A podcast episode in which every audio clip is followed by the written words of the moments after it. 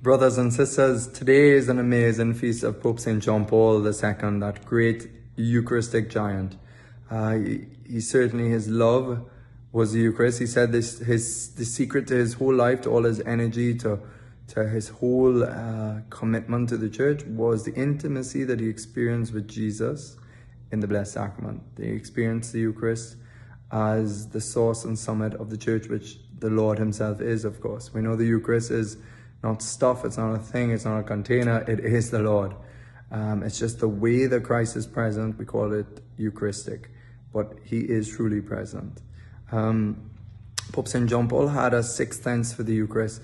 Many times his bodyguards have so many stories, um, or people close to him have so many stories that he could feel and sense Jesus when Jesus was present.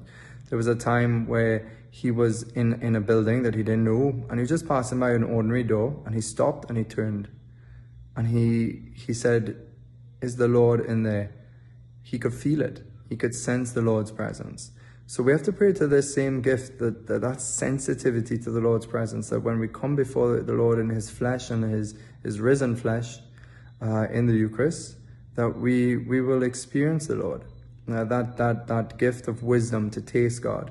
We pray for that gift from the Holy Spirit to taste God and experience the Lord. Pope John Paul uh, tried to encourage a revitalization in the church called Eucharistic amazement uh, to, to, to build up a culture of worship and adoration that would be befitting that we, our faith, for our faith, and for the recognition that the Eucharist is the Lord, is not just our friend, but He's the Lord is the Lord of all glory. So that calls for us a certain reverence um, around the Eucharist.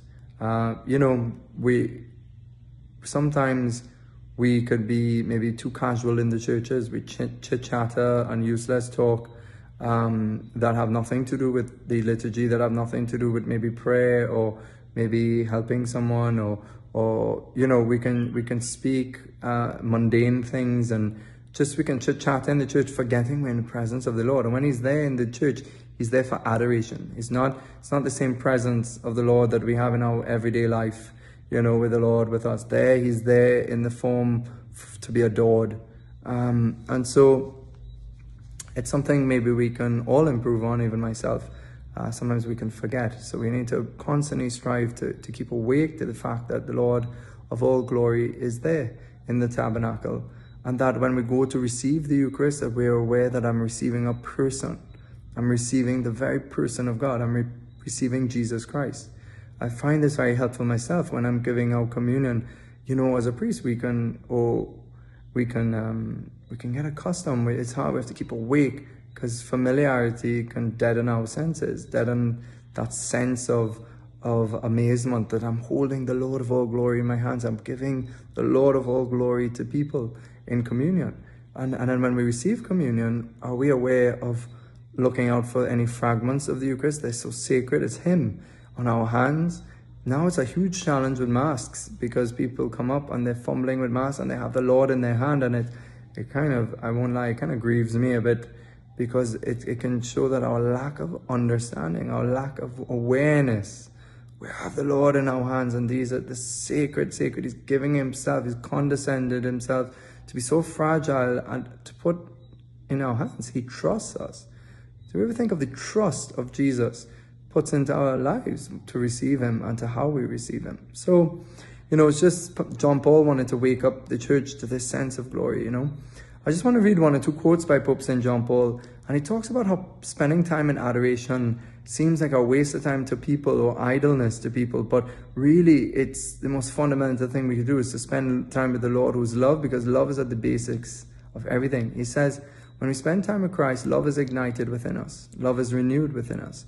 Therefore, these are not hours spent in idleness when, we isolate ourselves from our work, but these are moments, hours, when we undertake something that constitutes the deepest meaning of all our work for no matter how numerous our activities, our ministries, however numerous our concerns or exertions, if there is no love, everything becomes meaningless.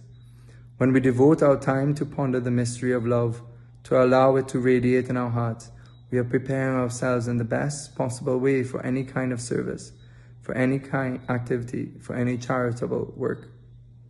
He also has another quote that I absolutely love, and it's speaking about he gave he gave this in an Angelus address in 1979, uh, and it's about adoration. It's about the, the Eucharist, and he says, "In this silence of the white host, so the Eucharist, carried in the monstrance are all his words.